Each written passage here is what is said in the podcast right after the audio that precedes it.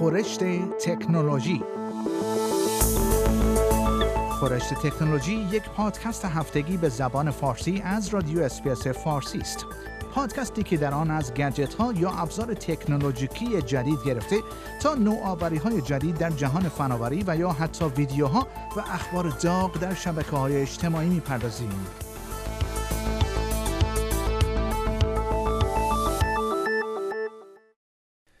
شرکت ملی برودبند استرالیا به زودی بودجه 150 میلیون دلاری را در اختیار شرکت‌های مخابراتی و اینترنتی این کشور قرار خواهد داد تا برای حمایت از دسترسی خانواده‌های کم درآمد به اینترنت هزینه کنند. شرکت MBN که مجری شبکه ملی برودبند استرالیا اعلام کرده است که هدف از ارائه این بسته حمایتی کمک به خانواده است که فرزندان آنها برای تحصیل در خانه نیاز به اینترنت دارند و همچنین کسب و کارهایی که در بحران کرونا ویروس نیازمند ادامه استفاده از اینترنت هستند. این بودجه در سه مرحله به این شرکت ها ارائه خواهد شد تا خانواده های کم درآمدی که فرزندان در سنین مدرسه دارند، خانواده هایی که دچار مشکلات مالی شدند و کسب و کارهای کوچک و متوسط را به اینترنت وصل کنند.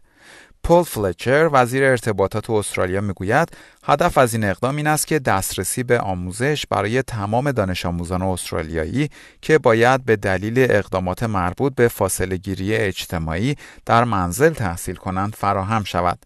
اوایل ماه جاری میلادی میچل رولند وزیر سایه ارتباطات و تانیا پلیبرسک وزیر سایه آموزش در حزب کارگر خواستار این شده بودند که خانواده هایی که فرزندان زیر 15 سال دارند و در خانه اینترنت ندارند به طور رایگان به اینترنت دسترسی پیدا کنند. و خبر بعد ناسا اعلام کرده است قصد دارد در روز 27 ماه می و پس از حدود یک دهه دوباره یک سفینه با سرنشین را طی پرتابی از داخل خاک آمریکا به فضا بفرستد. به گزارش بی بی سی قرار است شرکت خصوصی اسپیس ایکس مجری این پرتاب باشد که به این ترتیب نخستین ارسال فضانورد ناسا توسط یک شرکت خصوصی فضایی رخ خواهد داد. قرار است این پرتاب از پایگاه فضایی کندی فلوریدا صورت گیرد. هم راکت و هم فضاپیمای پرتابی متعلق به شرکت اسپیس ایکس است که مالک آن ایلان ماسک بنیانگذار و مدیرعامل شرکت تسلا است. ناسا از سال 2011 که شاتل های فضایی خود را زمین گیر کرد، فضانوردانش را به کمک راکت های روسی به ایستگاه بین المللی اعزام کرده است. باب بنکن و دا کرلی دو فضانورد ناسا هستند و قرار است در جریان مأموریت پس از 24 ساعت به ایستگاه فضایی بین المللی برسند. از سال 1961 فقط سه کشور سفینه های با سرنشین به فضا فرستادند و این سه کشور کشورهای روسیه، آمریکا و چین هستند. شرکت بوینگ در حال کار روی پروژه فضانوردی تجاری ناساست اما این پروژه در ماه دسامبر سال گذشته و در پی شکست در یک پرواز آزمایشی با تأخیرهایی روبرو شده است. در این پرواز که هیچ سرنشینی نداشت یک کپسول فضایی عازم ایستگاه فضایی بین المللی شد ولی چون در مدار اشتباه قرار گرفت به ایستگاه نرسید و به دلیل اشتباه های نرم افزاری دو بار نزدیک بود که تخریب شود.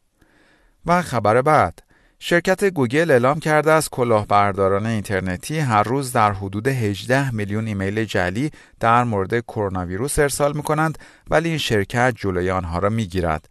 این شرکت اعلام کرده است بحران کرونا ویروس باعث افزایش شدید حملات فیشینگ شده است یعنی حملاتی که در آنها کلاهبرداران سعی می کنند از طریق ارسال ایمیل های جعلی به اطلاعات شخصی کاربران دست پیدا کنند.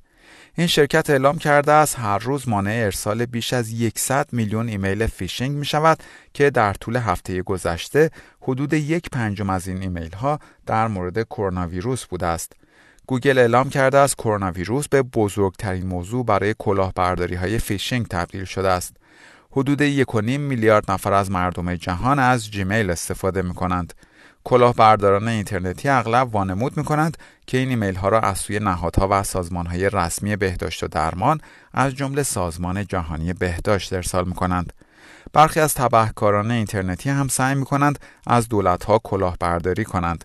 یعنی به این صورت که وانمود می‌کنند جزو سازمان ها و یا کسب و کارهایی هستند که تحت تاثیر بحران کووید 19 قرار گرفتند و به این ترتیب سعی می‌کنند تا به حمایت های دولتی موجود دسترسی پیدا کنند.